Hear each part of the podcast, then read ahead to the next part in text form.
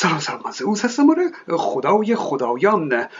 دوست عزیزی با کنایه سوالی رو طرح کردند که برای آزادی چه نیازی به یک نفر خاص هست؟ منم خواستم اینجا در لفافه غیر مستقیم پاسخشون رو بدم. در قالب یک قصه می‌خوام حرفم رو بزنم.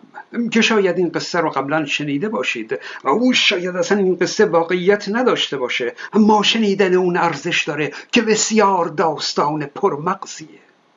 نادرشاه البته پیش از اینکه شاه بشه سردار ارتش ایران بود. و در یکی از جنگ ها در نزدیکی اصفهان با اشغالگران با لشکر سلطان اشرف سخت درگیر شد. در میانه جنگ از میان سربازان ایران پیرمردی درشت اندامی رو با موهای سپید دید که مثل شیر در صحنه نبرد دلاورانه میجنگه و سربازان دشمن رو قل و غم می‌کنه.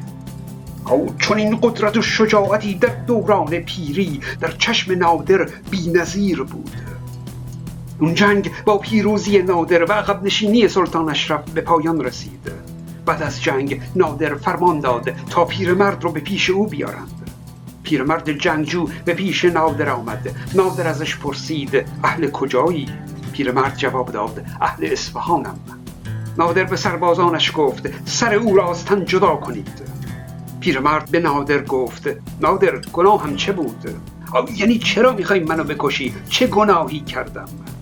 نادر با خشم به پیرمرد نگاه می‌کنه و میگه تو بودی و این اجنبی ها خاک ایران رو اشغال کردند چرا جلوشون نیستادی؟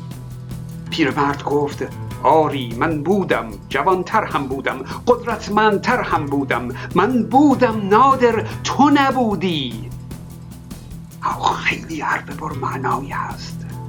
مردم قدرت و شجاعت این رو داشتند که در مقابل متجاوزان بیستند. حتی قدرت داشتند تا اشغالگران را از خاک ایران بیرون کنند. اما پیش از اون یک نادری نبود که مردم حول او متحد بشن. مردم برای نبرد نیاز به انسجام دارند نیاز به محوریتی دارند تا به گرد او جمع بشند و به فرمان او به دشمن یورش برند. پراکنده نمیشه یک حکومت اشغالگر را از ایران بیرون کرد. هویتی نیاز است و انسجامی به گرد کیان ایرانی و نادرشاه. می‌دونید چی می‌خوام بگم؟ پس بیش از این حرف نمی‌زنم. بدرود دوستان.